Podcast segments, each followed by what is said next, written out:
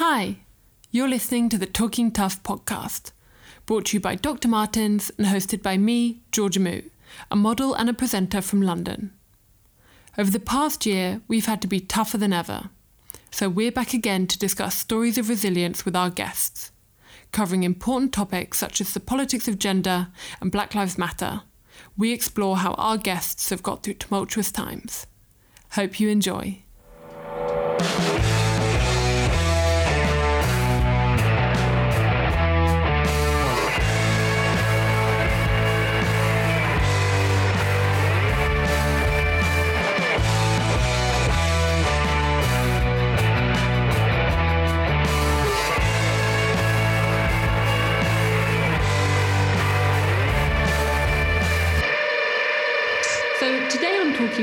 We have Blaine Harrison.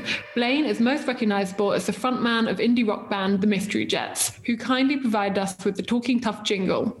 After being forced to tour the UK in a wheelchair and realizing the lack of accessibility in many venues across the country, Blaine has since been vocal in raising awareness and bringing representation of disability to the music industry.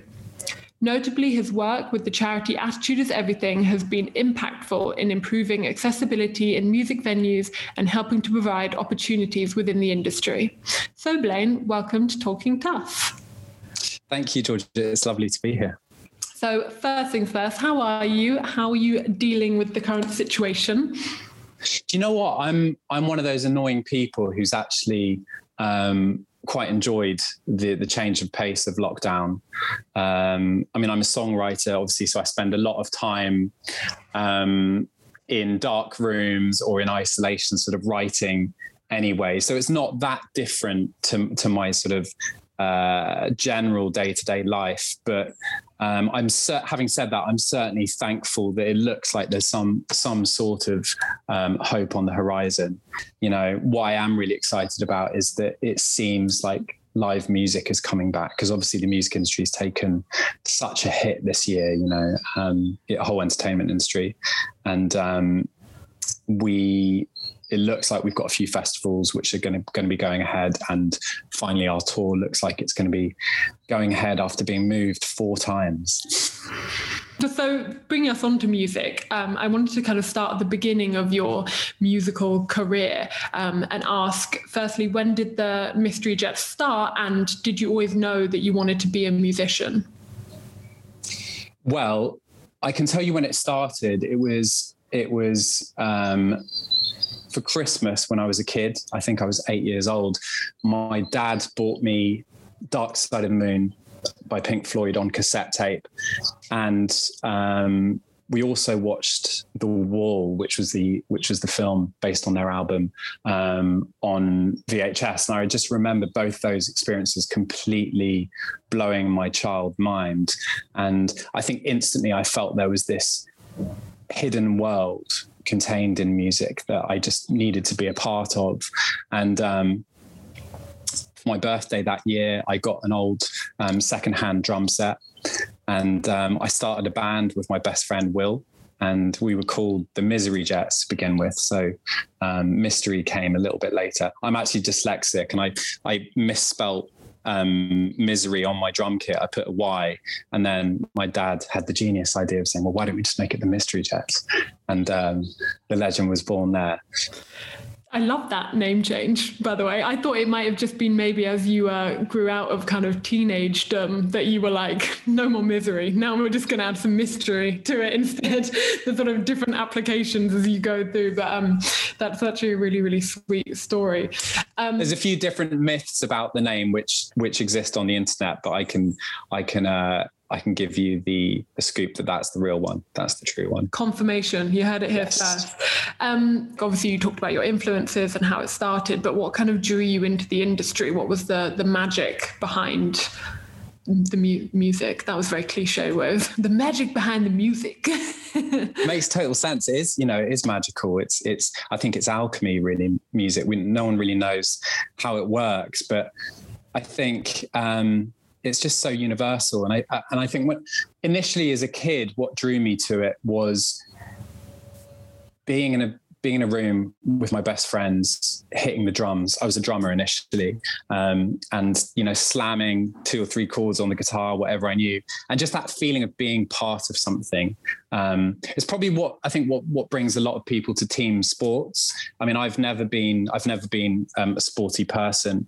Um, rather than you know, rather than like kicking football about the park with your dad on a Saturday, we'd, you know, we'd play guitars together. That was sort of my entrance into music. So initially, that was very much the draw. It was this feeling of being part of just this exciting little world between you and your best friends. But then it wasn't till uh, we were signed and we were quite established by that point that I actually really started writing songs you know like finding the finding that sort of form of self-expression free songwriting. It was actually our second album um, 21 that i started really writing songs.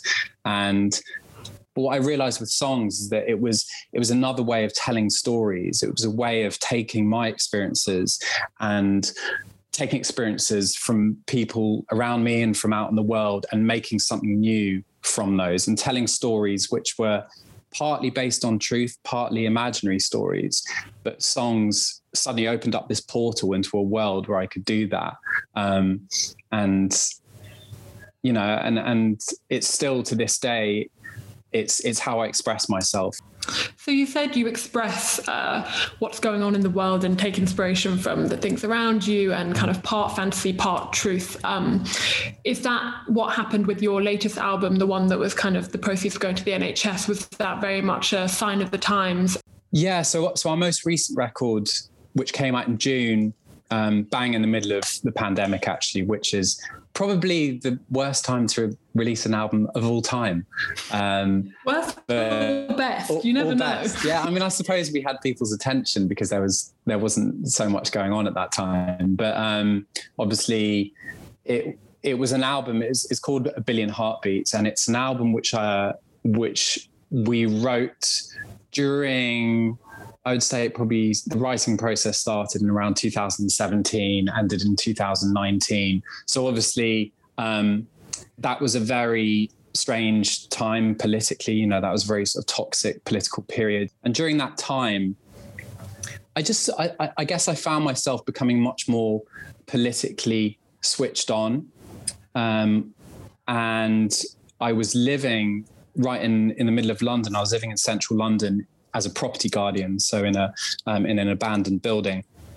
And the building that I was living in was just off Trafalgar Square. You know, I started joining these protests, and they sort of became, uh, I think, my connection to the world. And I, I found that I could speak to people from completely different backgrounds. I could hear the calls of people whose experiences um, exist so far um, from the realm of my own experiences. And I could learn about these issues in a way that the mainstream media doesn't teach you, you know, and the album is what came out from the other side of it. I think I'd always felt very cynical about politics, but that made me, I suppose that gave me an entrance into social justice, current affairs in a in a much much more um, from a very different perspective because it was through speaking to people and listening to um, people off the street. That's where my interest grew um, with a lot of these issues, you know.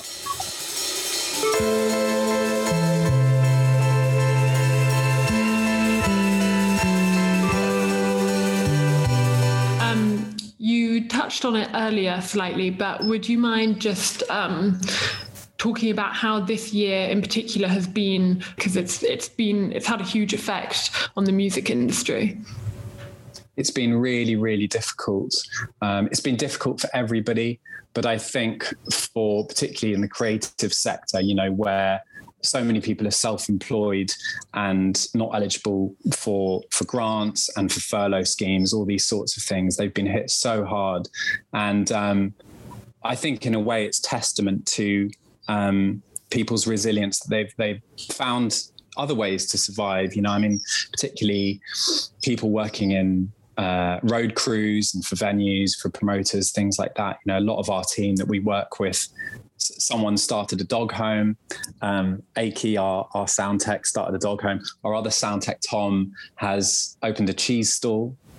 You know, um, and I, and I think that, like I said, I think that's that's a real testament to uh, like these creatively spirited people that we're very fortunate to work with. But that has come out of a really, really difficult year. And I think, you know, music venues were struggling anyway. Um, so many have been closing over the years and, and, um, it's been really, really tough the live sector. But I think as artists, to an extent, we're in a fortunate situation in that you, you know, there's been more time to, I suppose, look inward, and that's where songs come from. So, I, you know, I've kind of tried to use this period to extract creativity in other ways. And one of the ways that we've done that is we we started a podcast this year. Um, Good choice. Yeah, highly recommend. Yeah. yeah. It's called Things Worth Fighting For, and it's it's a it's a show about activism in which I got to meet writers, musicians, um, advocates, comedians, politicians, all sorts of different people um, in the uh, who are using their voice to speak out about social justice. And it was also it was another way of in a way continuing the themes of the record because we weren't able to play the the album live. I realized that the podcast was another way of exploring some of those conversations and those themes by getting into the trenches with people who are out there. Um, it was a really, really cool project. I felt very fortunate to be able to do.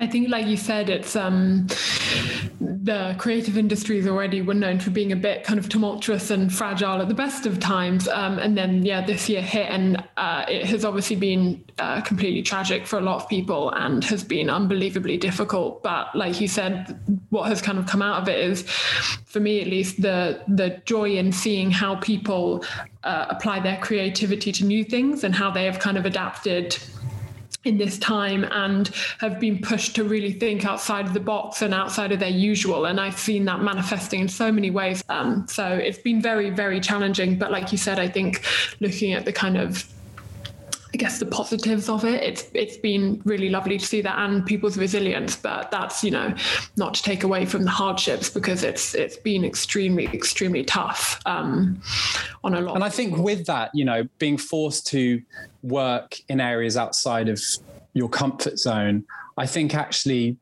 in some ways that's where the most powerful work comes from. And you know there's a there's a David Bowie quote that I that I love where he says you know if you're if you feel safe in the area that you're working in you're in the wrong place. Always always go a little further out into the water than you feel comfortable in um, and I love that because I think it's it's in it's in a place of uh, it's in it's in those sort of new territories that I think you grow and I think you make the most interesting work. That certainly feels true in in in my, you know to my experiences.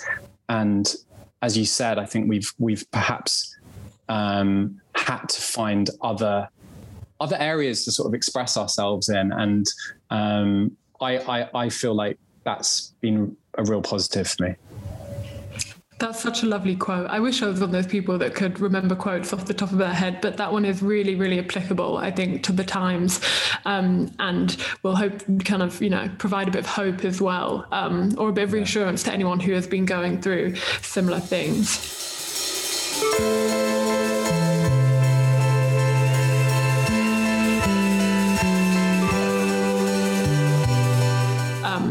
So I wanted to move on and uh, discuss your disability both within your life and also within the music industry.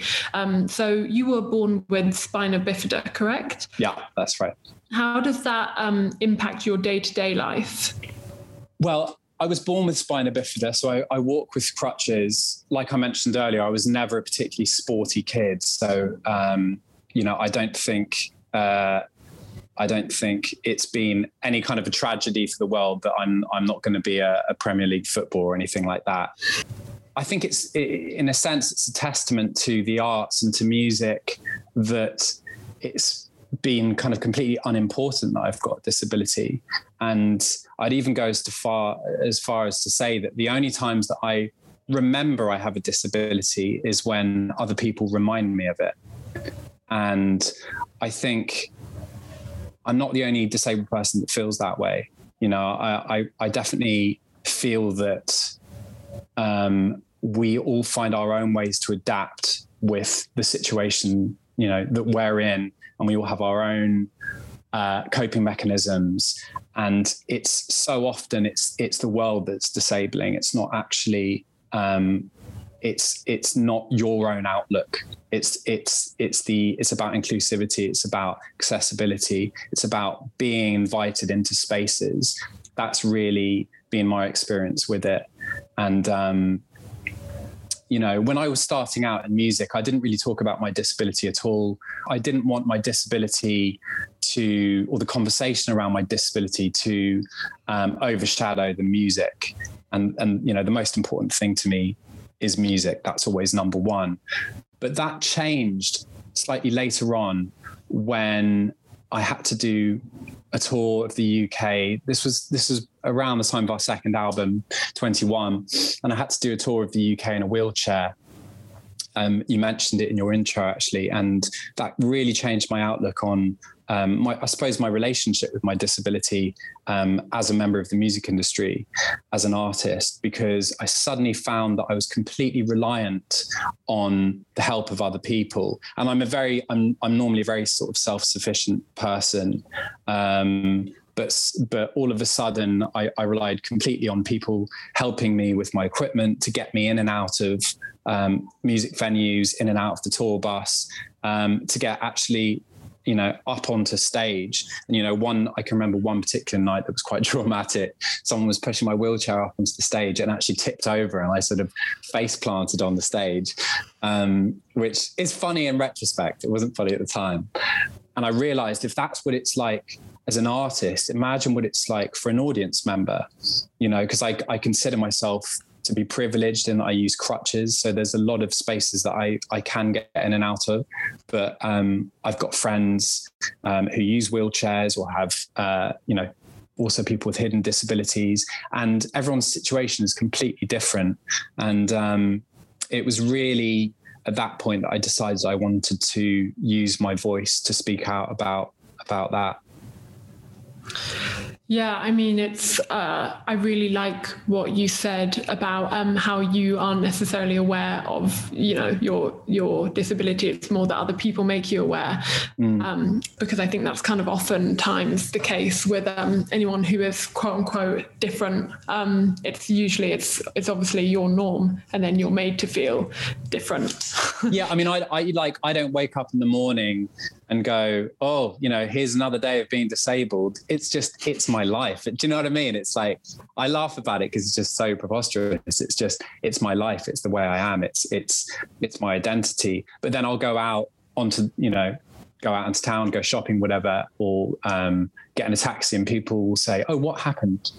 Oh, you know, why are you on crutches? And it's only at that point that I, I, I, I sort of remember, oh, oh yeah, of course, like I'm I'm not the same as everyone else, and it's really othering, um, and I I'm not easily upset, but that it, that does wear you down, you know. I think that would wear anyone down. Um, yeah. Do you ever make up any really preposterous reasons for if people are like, what happened? You're like, just really play with people. all the time, all the time, Georgia. Um, yeah, like bizarre skiing accidents, back backflips on my BMX. Um, yeah, all sorts of things.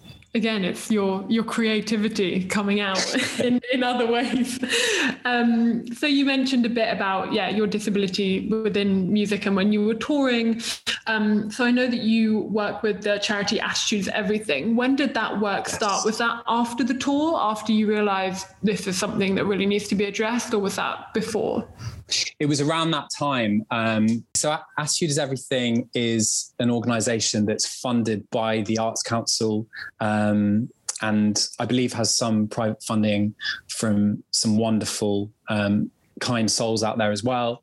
And really, Attitude is Everything works with the uh, the music industry, especially the live music sector, with audiences, promoters, um, agents, managers, booking agents, um, as well as artists to improve deaf, deaf and disabled people's access to live music. I actually I met the founder of Attitude is Everything, my lovely friend Suzanne Bull, um, OBE or MBE Suzanne Bull now.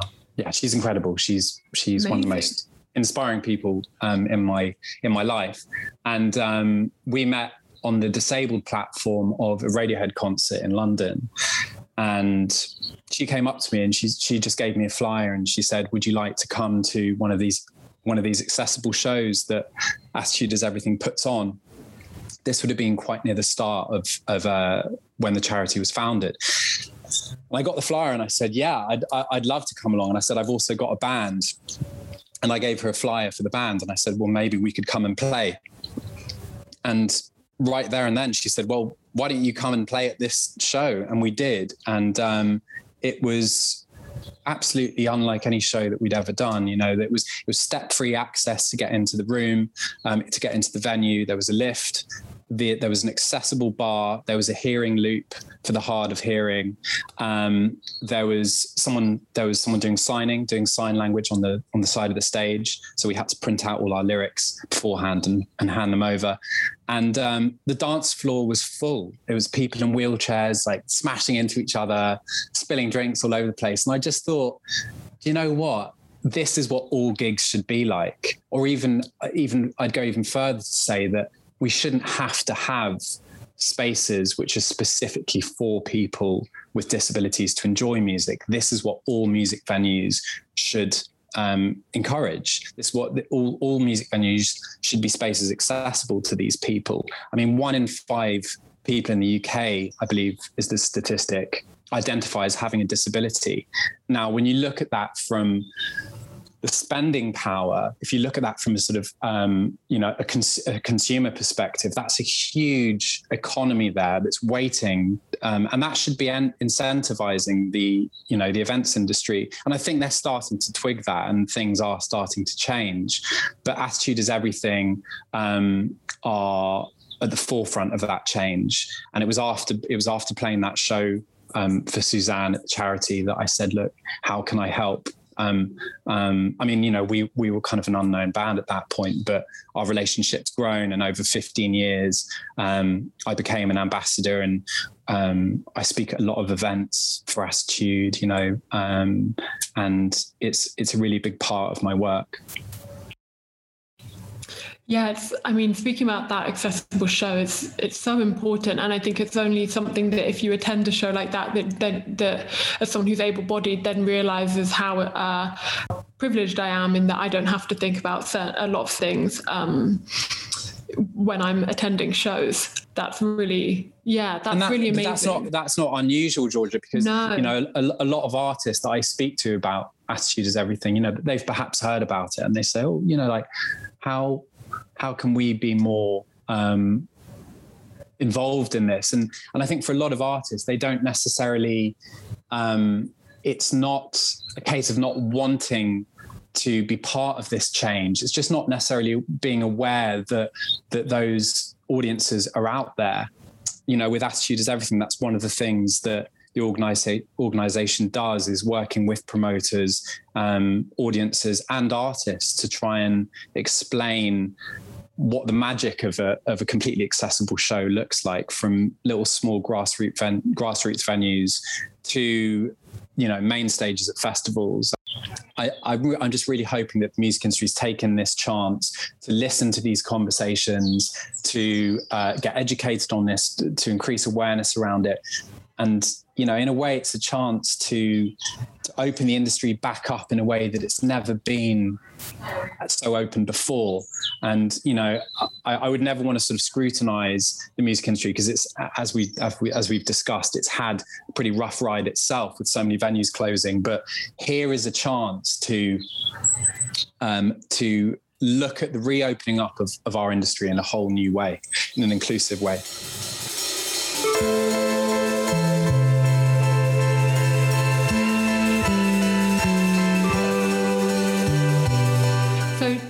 That kind of um, hope and, like you said, acknowledging where, how far the music industry has already come and uh, the excitement that it looks like it's going to continue. How would you say that the music industry can continue um, this journey of inclusivity?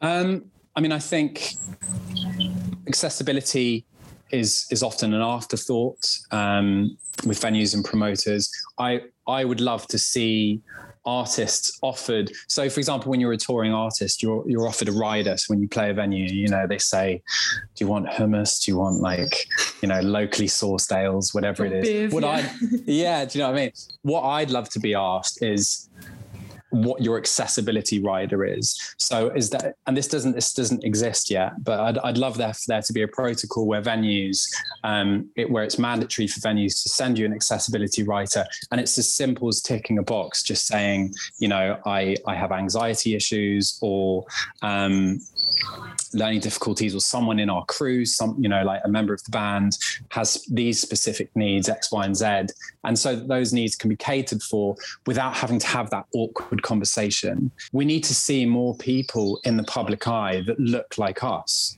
to make those spaces feel accessible to people from um, marginal backgrounds. You know, and I think um, the music industry, the entertainment industry, aren't necessarily areas which uh, reward excellence when it comes to people with disabilities. You know, disability isn't deemed beautiful.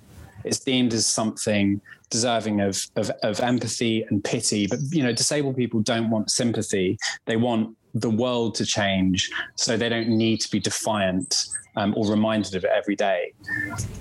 I think it's it, it is like you said it's it's not demanding that pity or that it's it's almost not wanting more attention it's it's like just normalizing um to That's it. That's it. You know, because the the end goal is that we don't need to talk about it. We don't need to talk about it at all.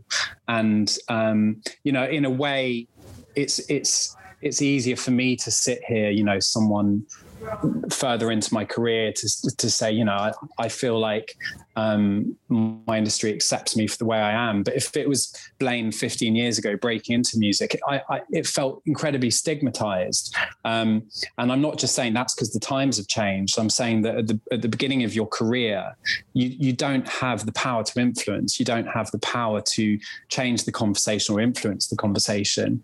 Um, it's not until you get a seat at that table that you can start to clear space for other people.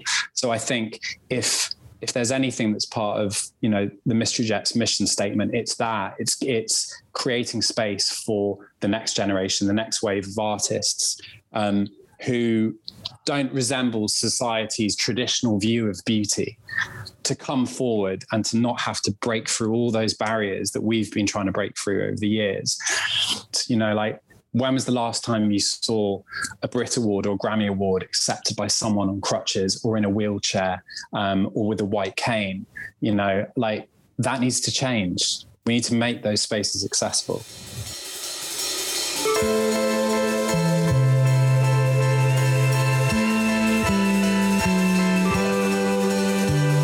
so when do you feel at your toughest Um, tough, tough is a difficult one for me because I think, if anything, being vulnerable is more important than being tough. I think it's more of a challenge than being tough. I think, you know, life makes you hard without trying. I think the most important thing is to stay open, to stay fluid, um, and in touch with the world around you, especially as an artist, you know, because that's where that's where the songs come from, um, and especially as a male artist in this culture. Um, but I think toughness, um, in a broader sense, is about bouncing back. I think it's about not allowing yourself to be stopped. I think it's about resilience. I think it's about, um, you know, like we were saying about fighting your way to get a seat at the table and then creating space for other people to come through. Um, and you know, just being defiant. I think being being defiant is really really important. So that's what toughness means to me. and uh, where can people find you and do you have anything exciting in the pipeline Uh, so I'm on Twitter and Instagram for all my sins. So on Twitter, I'm Blaine Harrison, and on Instagram, I'm Instagram Parsons. In terms of projects, kind of lots going on. We we just brought out. Uh, I suppose like our pandemic album, like our sorry, like our lockdown album, which is called Home Protests, and that came out um, a couple of weeks ago. So that was really cool. And then I'm also working on a book project and a new Mystery Jets album. So yeah, and then you know I'm just looking forward to playing some shows really. Love that. Thank you so much. Thank you so much for being here. And uh, this was such a wonderful and insightful conversation. Amazing. Well, yeah, likewise, George. I've, I've really enjoyed, you know, so many of these, so many of these themes, these conversations don't get talked about enough. And I, I, I feel really thankful for, you know, having the airtime uh, to speak about it with you. I've really enjoyed it. Thank you. Thank you so much.